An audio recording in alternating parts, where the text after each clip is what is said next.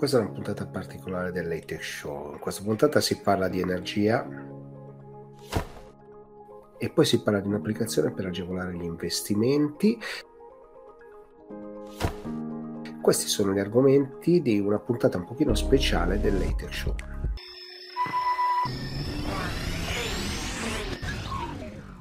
Ciao e benvenuti a una nuova puntata del Latex Show. Come sapete, insomma, Latex Show è questa trasmissione che racconta il mondo della tecnologia del digitale facendo parlare protagonisti. E come vedrete, insomma, questa è una puntata particolare, ho due ospiti molto molto interessanti che vi dico subito non dovete perdere.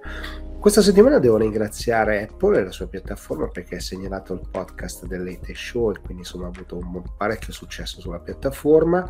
Peraltro ho segnalato anche Vita d'Ufficio che è l'altro podcast che prende spunto dalle live quotidiane che faccio tutti i giorni alle 11 del mattino su tutti i miei profili social per per raccontare il cambiamento, il mondo insomma, che sta cambiando e che ci sta cambiando attorno, anche con lo sguardo critico su certe cose, e si chiama Vita da Ufficio. A questo punto, insomma, non mi resta altro che partire con la puntata. Vi ricordo di segnalare quali sono gli argomenti che maggiormente vi interessano. Vi ricordo anche che c'è una newsletter a cui potete iscrivervi che si chiama Techie, che curo per raccontare insomma, le notizie del digitale che molto spesso non trovate, non leggete su, sui vari siti, sui vari giornali italiani, per raccontare l'intelligenza artificiale, il metaverso, insomma il cambiamento che è in atto anche lì e quindi insomma volevo ringraziarvi anche per questo. Vi ricordo dato che ci sono che c'è anche Business Community, il magazine per manager e imprenditori insomma, che dirigo insieme a Claudio Gandolfo e che insomma può raccontare tante cose del mondo che sta cambiando, anche quello sono un segnale. C'è una parte ovviamente digital, però non è prettamente digital, è per fare insomma in modo che manager imprenditori capiscano un po' meglio quello che sta avvenendo. Segnalazione che c'è Changes, che sono una serie in cui si racconta attraverso le voci dei protagonisti del settore, ma in generale allargato, questo periodo di cambiamento. C'è una parte che è visibile, che insomma potete vedere qua, c'è una parte invece che è ad inviti e quindi è un pochino più nascosta. Quindi insomma ho fatto anche un po' una carrellata delle mie attività, a questo punto partiamo con la puntata.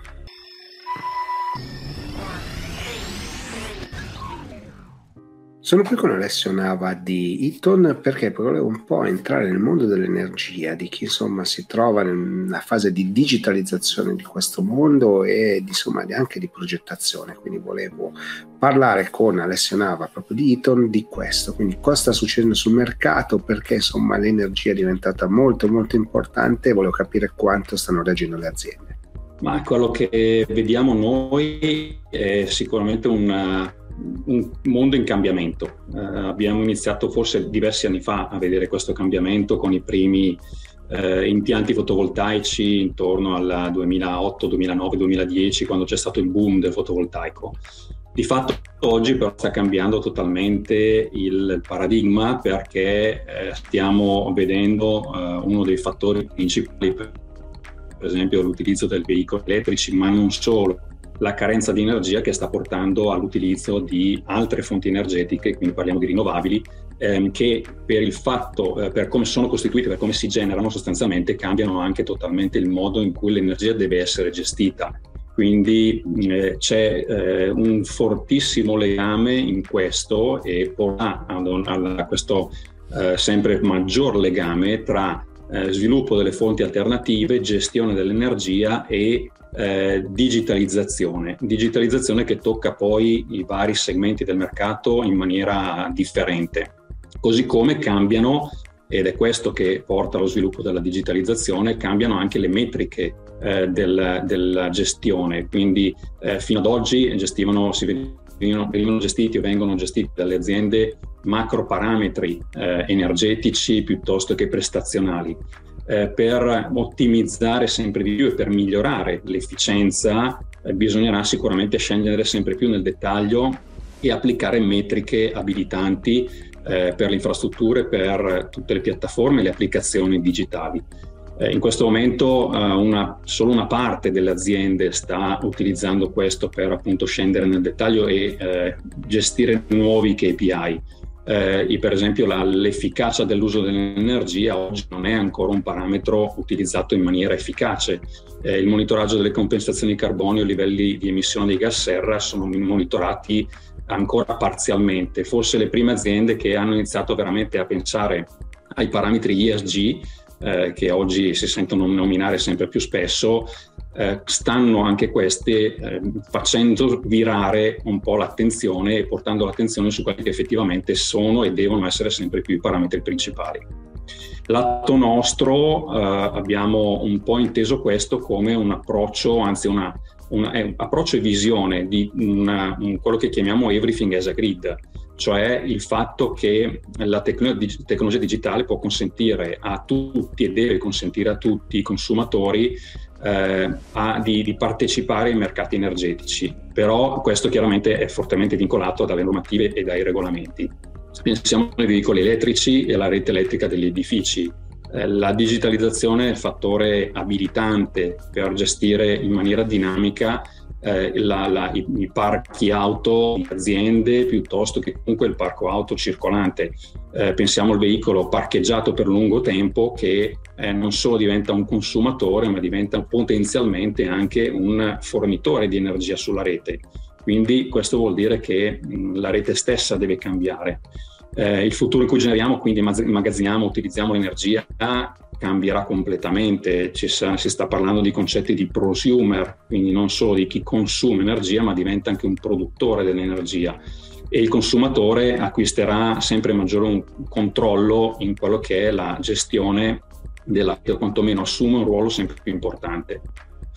Eh, questi sono vincoli ovviamente dettati anche dalle normative, dalle normative. pensiamo al Fit for 55 eh, dove l'obiettivo è quello di ridurre le emissioni di gas e ovviamente di carbonio eh, del 55% entro il 2030. È un percorso fattibile, eh, quello della decarbonizzazione, ma chiaramente comporta scelte importanti che devono eh, continuare perché mh, il processo è iniziato, ma devono continuare da qui in poi in maniera sempre più sostenuta. Allora, abbiamo due temi, no? se vogliamo. Da una parte la sostenibilità, che è un tema sì. sicuramente fondamentale no? e non, non, solo è crescente, poi insomma il mio amico Stefano Epifani su questa sostenibilità digitale no? ci ha costruito tanto, dall'altra parte no? questo, come hai raccontato, questa trasformazione abilitato dal digitale ma che è una trasformazione di business pazzesca perché ripeto nel momento in cui il consumatore può diventare produttore può cedere e già ne abbiamo di questi casi le cose cambiano no? poi ci sono le aziende energivore abbiamo i data center che poi sono altamente energivori no? quindi questo cambiamento c'è ma è cambiata però la, la sensibilità, no? Cosa stai vedendo dal mercato italiano? C'è questa sensibilità maggiore, al di là dei costi, perché ovviamente oggi pesa. Assolutamente, sì, diciamo che la sensibilità è cambiata, eh, nel senso che forse anche un po' il tantam mediatico che stiamo sentendo negli ultimi tempi, spinto anche dalla, eh, dalla carenza dell'energia o dall'aumento dei costi, soprattutto se passiamo, pensiamo alle fonti energetiche, il gas, che ovviamente è oggetto di eh, discussioni quotidiane ai noi, perché poi lo vediamo anche nelle nostre tasche con le bollette che ci arrivano, eh, stanno portando a, una, a un forte cambiamento e questo lo vediamo anche da, da parte dei, eh, dei, clienti e utilizzatori delle nostre tecnologie, perché sempre più assistiamo anche a uno sviluppo eh, della parte mh, automatica, quindi l'automazione degli impianti e la gestione dell'energia che è ovviamente fatta di componenti che devono essere sempre più abilitanti per poter eh, consentire la gestione ottimale dell'energia. Eh, se pensiamo per esempio, e questo è un po', uno, un po dei nostri um, concetti nel, all'interno del, dell'Everything as a Grid, eh, quello che è il Building as a Grid, eh, dove sostanzialmente gli edifici residenziali e commerciali che rappresentano tra il 30 e il 40% del consumo globale di energia possono diventare eh, appunto dei prosumer, quindi eh, la, questo punto, a questo punto non è più soltanto la necessità di gestire i carichi variabili che possono essere eh, i consumi legati a, a piuttosto che eh, diciamo elettrodomestici o all'interno di un building il caldo-freddo o l'illuminazione, ma possono diventare dei sistemi di accumulo di energia perché hanno impianti fotovoltaici sul tetto, eh, possono diventare sistemi di gestione dinamica della, uh, della rete insieme e collegandosi a, a, chi, a, chi, fornisce l'energia, a chi gestisce la rete. E chiaramente questo però richiede un aumento della flessibilità di tutto il sistema compreso quello della trasmissione della, della, dell'energia, della gestione dell'energia.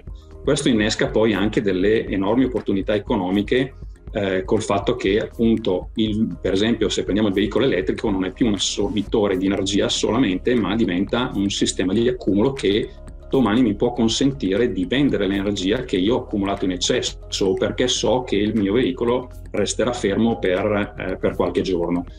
Questo però chiaramente impone alle utilities, per esempio, di dover gestire e monitorare la rete in maniera sempre più capillare eh, e, e, e, gestire picchi e, eh, della, di domanda e di fornitura.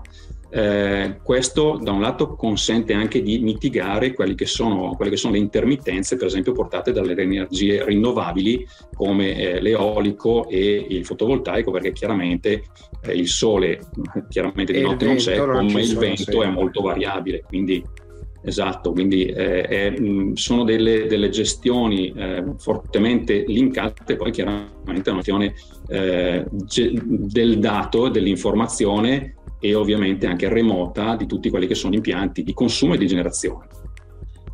Chiaro, ma eh, voglio dire, adesso le aziende no, vi approcciano per fare un progetto nuovo, no? sostanzialmente, cioè sì. arrivano, è cambiata l'esigenza e quindi arrivano, ma hanno già le idee chiare nel momento che arrivano da voi e quindi hanno già definito un percorso per semplificare un po' il concetto o insomma c'è ancora spazio per, per crescere, per cambiare? Ma eh, c'è ancora spazio, nel senso che mh, mm, il bisogno c'è ed è fortemente chiaro. Eh, la, la, conoscenza forse deve ancora crescere e migliorare. Eh, in questo um, ovviamente sta crescendo la consapevolezza del fatto di dover fare qualcosa. Eh, sono, abbiamo fatto recentemente e accompagnato uno studio condotto da, ehm, da, 451 Report, che è un gruppo di Standard Poor's, analizzando un po' anche il livello di, eh, di conoscenza e di applicazione di sistemi di gestione e ottimizzazione energia, di quanto questi stanno ehm, pilotando le scelte digitali delle aziende. Abbiamo ehm, con loro suddiviso un po' in quattro macro aree, abbiamo parlato appunto di edifici che ho citato recentemente, dove il, I parametri ESG sono un fattore principale e principalmente abilitante rispetto a quelle che sono le adozioni della, eh, de, de, di, di, gestioni intelligenti degli impianti. Eh, però c'è un forte dubbio sul rapporto costi-benefici, perché gestire un edificio, un grande edificio eh, di uffici eh, con mh, i sistemi più automatizzati possibili chiaramente costa, prevede un aumento dei costi che oggi non sono forse ancora totalmente riconosciuti e compensati dal mercato, quindi da chi poi affitta o compra tali edifici. Eh, nei data center la considerazione sull'energia e sull'alimentazione sono integrati da modelli aziendali e operativi, eh, quindi il, i data center sono per definizione dei grandi consumatori di energia eh, hanno abbracciato la digitalizzazione da, da diversi anni. Eh, sicuramente si stanno spostando molto sull'aumento di impiego di energie rinnovabili, ma anche loro stanno per esempio pensando a un modello diverso che è quello di rivendere l'energia. I data center hanno delle enormi parchi batterie per garantire la continuità di servizio. Queste batterie vengono sollecitate solo se effettivamente c'è un buco di alimentazione sulla rete, che è molto raro fortunatamente però vuol dire che l'energia immagazzinata negli UPS può essere utilizzata. Quindi queste UPS hanno chiaramente delle, delle capacità e eh, delle potenze molto elevate e possono essere sicuramente integrati in una rete intelligente della gestione. A livello industriale invece le aziende eh, sono un po' in ritardo nella consapevolezza.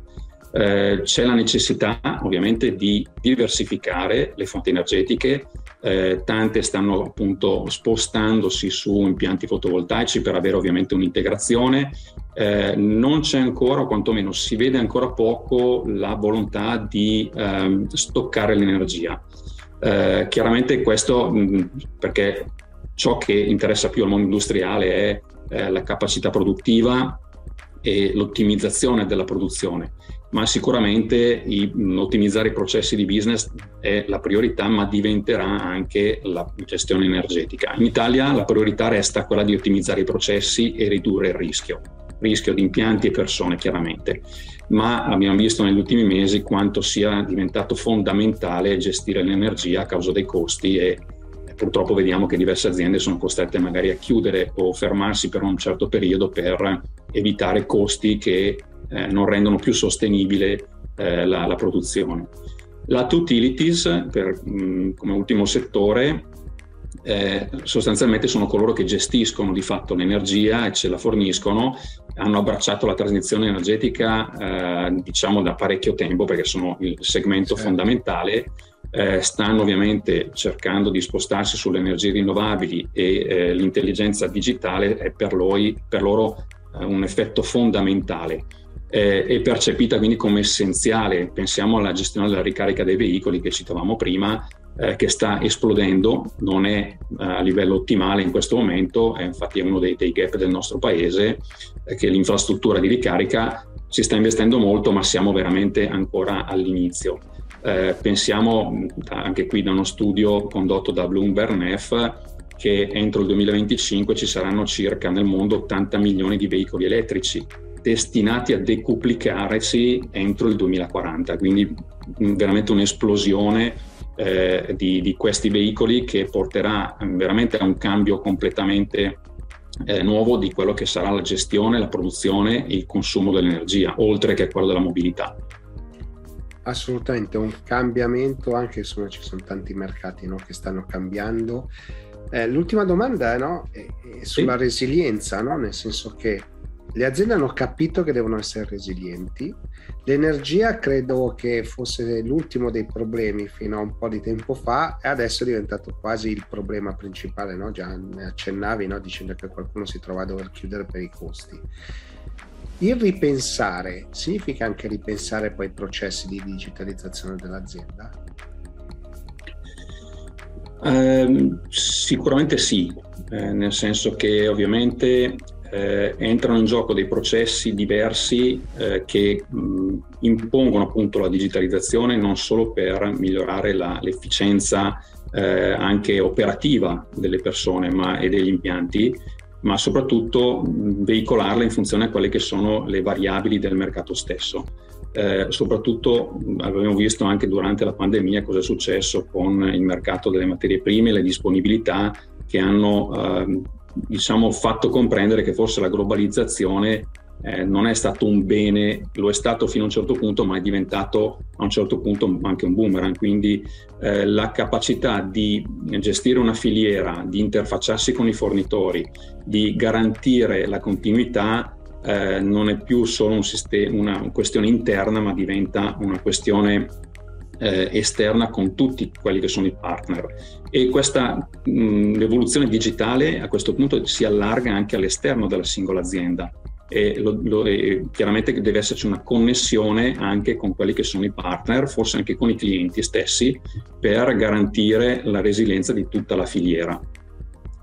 Un gioco fondamentale, secondo me, comunque alla fine è anche quello uh, legato ai, alle, alle, istituzioni, eh, perché tutte queste transizioni, a partire da quella energetica, eh, sono veicolate forse non è neanche bello dirlo, da, da incentivi, quindi più eh, il, viene incentivato eh, l'utilizzo di nuove tecnologie e più facilmente vengono adottate, ma credo che sia un passo fondamentale eh, perché le, le, istituzioni devono comunque garantire che il sistema total, sia totalmente resiliente, quindi non è l'azienda da sola che può fare certe operazioni, sicuramente lo può fare, ma eh, le istituzioni devono essere eh, sono una parte fondamentale anche per garantire che eh, la struttura del paese sia eh, resa conforme alle nuove esigenze.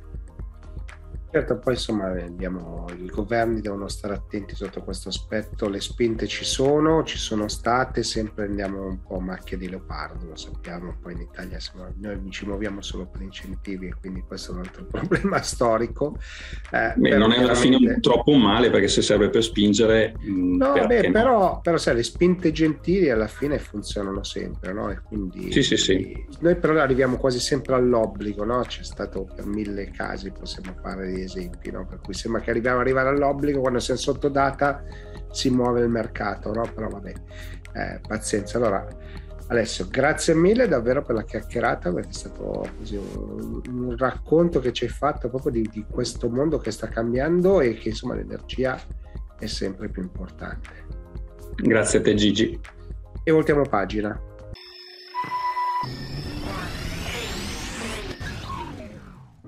Qui con Alessandro Saldutti di Scalable Capital perché volevo capire cosa succede in un'azienda che insomma esce un po' da Goldman. Adesso non voglio insomma rovinarvi la sorpresa, voglio farmela raccontare, però stiamo parlando di tecnologia applicata alla finanza con un'idea secondo me molto molto interessante. Quindi benvenuto Alessandro Leite Show, raccontami proprio l'idea e cosa c'è dietro a Scalable Capital rendiamo l'accesso ai mercati finanziari e agli investimenti eh, disponibili a tutti, cioè rendendo quello che è un mondo storicamente riservato a poche persone per costi, per limiti di accesso, per difficoltà dell'educazione finanziaria e chi più ne ha più ne metta, un, un mondo riservato a, a poche persone disponibili a tutti.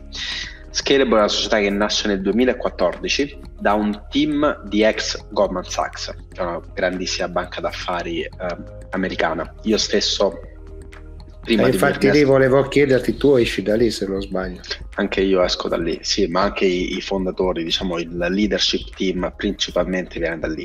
E, ehm, che cosa mi sono e ci siamo personalmente eh, eh, di cosa ci siamo accorti in Goldman Sachs numero uno del potere del, del, della crescita di ricchezza che i mercati finanziari danno più grande strumento per la crescita di ricchezza nella storia del, dell'umanità. Eh, numero due, eh, di quanto però questo strumento fosse ancora disponibile solo a poche persone. Per darti un riferimento, io prima gestivo patrimoni di persone ehm, multimilionarie o addirittura miliardarie per Goldman Sachs dagli uffici di Zurigo. Quindi se tu prendi la lista dei eh, più ricchi italiani su Forbes, tendenzialmente punti il dito a caso in un numero di quella lista lì, hai buone probabilità di trovare persone eh, che erano clienti di, di, Goldman Sachs. Quindi quello... Um, allo stesso tempo io mi rendevo conto che eh, mio padre, che aveva i propri soldi in banca, veniva eh, pregato da, da, da commissioni assolutamente gigantesche. Mia sorella, che era un po' più giovane, qualche anno, qualche anno in meno di me, eh, diceva: No, gli investimenti sono solo una cosa che puoi fare quando hai tanti soldi, non ci capisco niente, non è una cosa che voglio toccare. Quindi l'obiettivo dell'azienda è quello di cambiare queste cose qui. Come lo stiamo facendo? Eh, nel 2014 Scalable ha lanciato il servizio di Robo Advisor, quindi tu pensa a una Money Farm, se non so se, se, se sì, sì, sì, ho ben presente. Comunque, Money Farm, per dire che è eh, stata fondata da italiani, è eh, terza per numero di grandezza ad oggi in Europa, Scalable è la numero uno ehm, in termini di risparmi delle persone gestiti. Quindi come funziona quel servizio? Eh, noi ti facciamo una profilazione, ovvero ti chiediamo quali sono i tuoi bisogni, qual è il livello di rischio che puoi prendere, qual è l'orizzonte temporale per cui puoi investire e poi un team di esperti ti dà un portafoglio eh, personalizzato per, per, te e tu non devi fare niente, tendenzialmente devi solo stare lì quando vuoi guardi e controlli ti vengono date le informazioni, gli aggiornamenti mensili, eccetera, eccetera, ma tutte le decisioni finanziarie sono prese da un team di esperti. Poi nel, questo servizio è cresciuto tanto, abbiamo iniziato a ricevere finanziamenti, eccetera, eccetera, e due anni fa abbiamo lanciato un altro servizio che è quello di broker, che invece che eh, far prendere a noi le decisioni finanziarie dà alle persone la piattaforma super efficiente con strumenti vari, cioè poi ne possiamo parlare, però le decisioni finanziarie vengono prese dalle persone. Ora siamo l'unica piattaforma che dà quindi sia la possibilità di, di, farti gestire i soldi, normalmente un minimo per avere quel livello di gestione 100.000 euro, 200.000 euro, l'abbiamo portato prima a 10.000 euro e, ehm, e, poi da quest'anno a uh, eh, 20 euro per iniziare. Quindi proprio anche se sei, anche se sei studente, anche se sei eh, Gigi per, per Quindi un piano d'accumulo potenzialmente per, per, semplificare. Esatto, puoi mettere un piano d'accumulo oppure se hai già uh, magari ricevi un'eredità o hai qualche soldo sì, o hai già una mettere... disponibilità oppure puoi iniziare anche così insomma. Esattamente, perché eh, eh per essere pienamente trasparente noi tendenzialmente perdiamo diamo soldi quando le persone investono meno di 10.000 euro.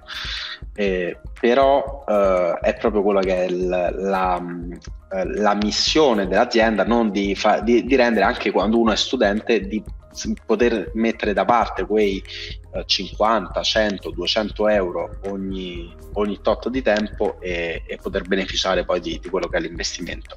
E poi la speranza è che se il cliente si trova bene, se il servizio è di eh, alta qualità, poi quel, quella persona continuerà a investire e poi quando accumulerà più capitale rimarrà in quella che è la piattaforma. Quindi questo è il servizio di gestione patrimoniale. Il servizio invece di eh, broker, tu puoi comprare ETF, azioni, cripto, fondi, eh, creare piani di accumulo senza commissioni, pure lì a partire da 10 eh, euro. Ehm, e, e, ecco, questo il, questo secondo servizio è quello che sta crescendo ancora di più rispetto al primo. Nel frattempo Scalable ha ricevuto finanziamenti da BlackRock, più grande investitore del mondo, che ha preso, ha guardato i libri contabili della società, ha conosciuto il team e ha investito il proprio capitale. Quindi sai che la realtà che c'è dietro è uh, solida eh, e Tencent che è il gruppo più grande del, eh, de, dell'Asia quindi pure, pure, loro qualche cosa in termini di tecnologia. Uno se vuoi ne, eh, ne, capisce BlackRock tantissimo di finanza Tencent ne capisce tantissimo di, di tecnologia. E ha ricevuto il finanziamento poi abbiamo lanciato da fine aprile eh, anche in Italia. Per ora solo il servizio di broker e presto però dovrebbe arrivare anche quello di, di gestione patrimoniale di gestione patrimoniale, quindi i, insomma i, due piatti no, del, della bilancia sono completamente separati, uno è fai da te, uno ovviamente completamente gestito, quindi eh, la cosa incredibile è questa, no? cioè riuscite a mettere insieme due mondi che paradossalmente non si parlano. No?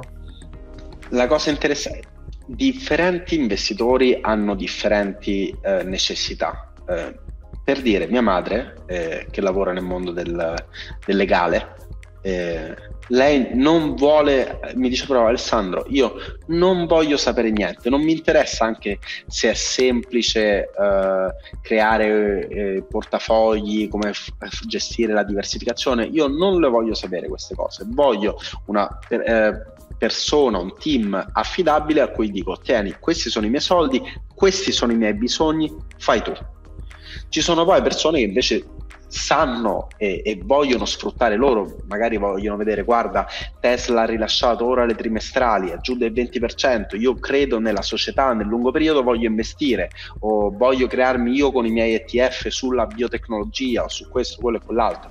Eh, o vediamo una terza categoria di investitori che sono quelli che vogliono avere una parte 70-80% gestito lì professionalmente però se hanno la loro e hanno uh, voglia di divertirsi diciamo così o coltivare una passione perché poi c'è anche chi si appassiona di questi di questi assolutamente. No?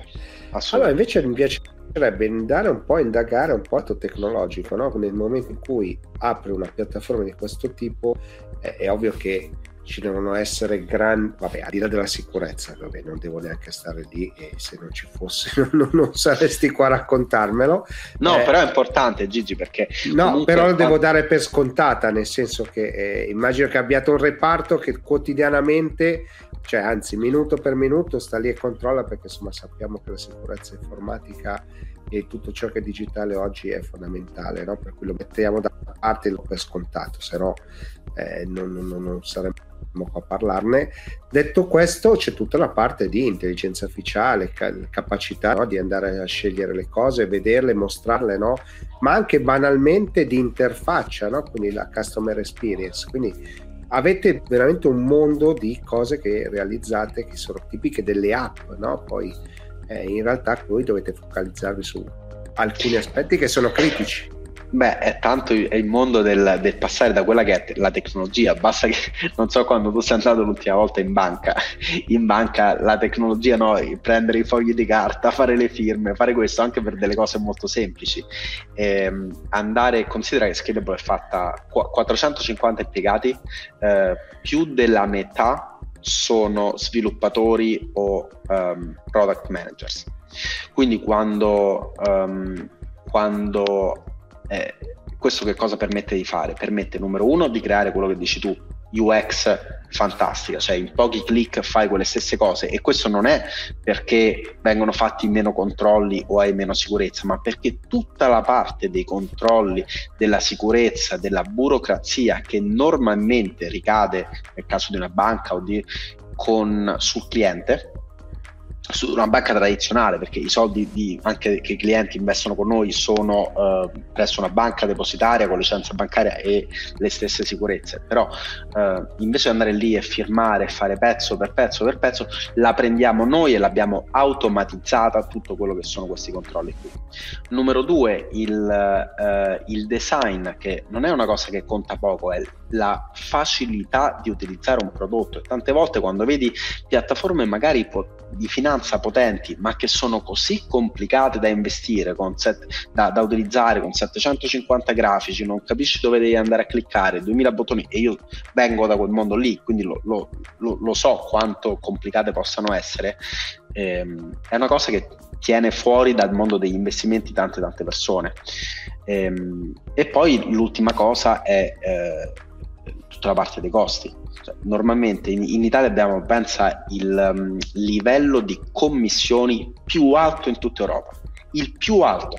Poi di, tante persone magari hanno anche provato a investire, ma quando hai commissioni che ti mangiano tutti quelli che possono essere i ritorni, come fai a fare? È proprio finanziariamente impossibile fare soldi. Ora non è che Scalable eh, va lì e, e, regala il servizio, però il livello di, di costo riesce a essere 9 volte, 10 volte più basso rispetto a quello della banca perché basta che guardi eh, quanto, che cosa contribuisce al costo della banca e tanto ehm, 250.000 filiali, processi super lunghi, burocrazia, anche a livello di personale, no? eh, l'idea del, nostra è del creare un prodotto che sia assolutamente eccellente e poi far crescere quel prodotto da sé a livello organico, cioè perché le persone um, lo usano, ne parlano e dicono guarda mi sto trovando molto bene, non andare a, a, a, assumere un team di 300 consulenti o 300 venditori che vanno lì e ti dicono no usa Scalable per questo o quest'altro motivo.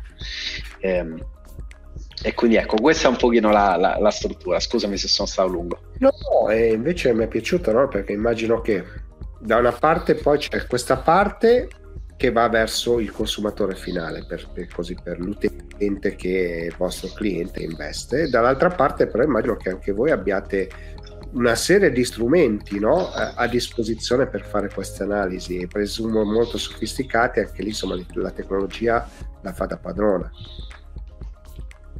Al 100%. Guarda, il, se vuoi il, um, il, la, la, società la vedi anche in quelli che sono stati i fondatori. Entrambi, come diciamo, erano ex Goldman. E uno però sviluppava eh, prodotti di trading per piattaforme di trading per eh, tutte società esterne, banche, eccetera, eccetera. E l'altro invece era un, una persona che gestiva i soldi dei, un po' come me, se vuoi, gestiva i soldi di persone molto molto facoltose. Una persona ora si occupa di tutta quella è la parte di gestione personale, marketing, eh, controllo dei fondi, cassa, eccetera, eccetera. Un'altra persona sviluppa solo quello che è prodotto e quindi eh, il, il, livello di, di, interazione se vuoi hai da un lato Goldman, un DNA Goldman Sachs, un misto di DNA da un lato di Goldman Sachs e dall'altro di, di Google, di, di, Amazon. Beh, credo che poi questo no, sia il mix, la ricetta no, per creare poi eh, le, le start-up attuali, no? cioè quelle che escono da, solo dal mondo della tecnologia ma applicano il digitale per creare nuovi mercati, nuovi mondi o comunque andare a cercare delle opportunità. No? Eh, ultima sì. domanda che volevo farti invece è, siccome siamo nel periodo dell'educazione finanziaria, no? se ne parla molto, ovviamente presumo che siete molto attivi anche in questo.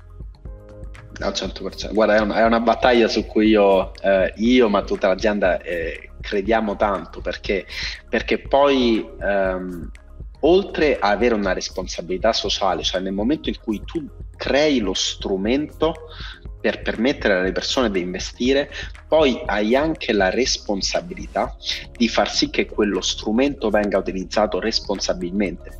Se io, eh, inseg- se io do un coltello a un bambino, eh, sono un- uno scellerato se vuoi. Se insegno a un bambino come tagliare la carne, sono una persona che, che, che fa le cose con criterio. E se vuoi la stessa cosa è, cioè, eh, gli investimenti sono un, uno strumento potentissimo, la più grande macchina, come dicevo prima, di, di creazione di ricchezza della storia umana, però eh, se utilizzati male, senza educazione finanziaria, sono eh, uno strumento di, di, distruzione della ricchezza e lo abbiamo visto tanto, eh, lo, abbiamo, lo, abbiamo, visto tanto negli anni passati e lo abbiamo visto tanto anche con, con altre piattaforme che diciamo eh, per il proprio pro- profitto e, e rendiconto eh, incentivano questo tipo di, di sì, sì, abbiamo visto dei casi insomma molto eclatanti, quindi non dobbiamo enunciarli. No, nomi, no, no, nomi però, però, però, insomma sono stati, sono stati proprio nell'occhio del ciclone, no? Perché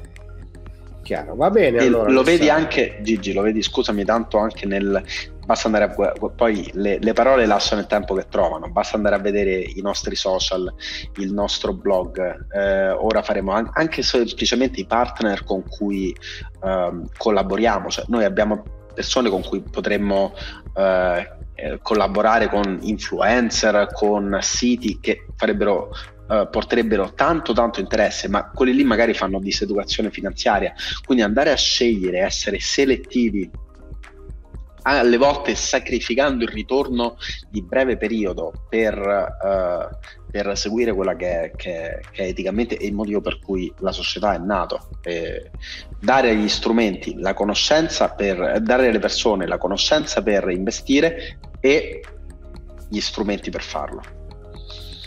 Beh, sappi che insomma la mia storia mi dice, mi arrivano non so quante start-up no? che mi dicono parliamo, parliamo, parliamo, poi in realtà uno va a vedere su Business Community quante copertine ho dedicato alle start-up e uno va a vedere e dice cacchio, ah, ma questa è diventata quella, ah, ma questa è diventata quella, perché io sono ultra selettivo, quindi se ti ho qua è che insomma ho guardato quello che fate, quindi vi auguro tutto il bene. Mi, mi fa piacere. A qualcuno è andata bene, qualcuno è andata un pochino meno bene, quindi non è che supporta solo fortuna. Eh, no, no. Non mi, non, non mi prendo con la bandiera, però io ci sto attento, cioè tutte queste cose ci sto attento. Gigi, la, guarda, secondo me la fortuna è, eh, gioca un ruolo eh, minore qui, eh, come sempre in tutto nella vita ha un ruolo, ha un ruolo però eh, il livello di ehm, educazione finanziaria tenderà a aumentare. No, lo vedi ora con l'inflazione, lo vedi che la gente non può più fare le stesse cose che abbiamo sempre fatto in Italia, no? comprare case e, e, tenere i soldi in contanti. Queste sono le, le, due, le, due, cose che noi italiani amiamo fare con i nostri soldi, non sono cose più sostenibili. Quindi il livello di educazione aumenterà. Il trend secolare, tu lo sai meglio di me, della crescita della tecnologia e della digitalizzazione dei servizi è lì. Eh, il team, se vuoi, che, che, abbiamo alle spalle per me è, è eccellente, quindi il livello di eh, combinazione di questi fattori dà a noi tanto controllo eh, in quello che sarà il risultato finale. Quindi se il risultato finale eh, non sarà di successo, eh, dovremo guardarci molto internamente. Sarà, da, è... sarà, molto del management, dici tu. Esatto. Allora, mi auguro di vederti intanto cominciare al salone dei pagamenti, insomma, in qualche manifestazione in giro, sai che ormai modero da qualsiasi parte, quindi mi trovate in queste salse. Per il momento ti ringrazio tantissimo, è stata una bellissima chiacchierata.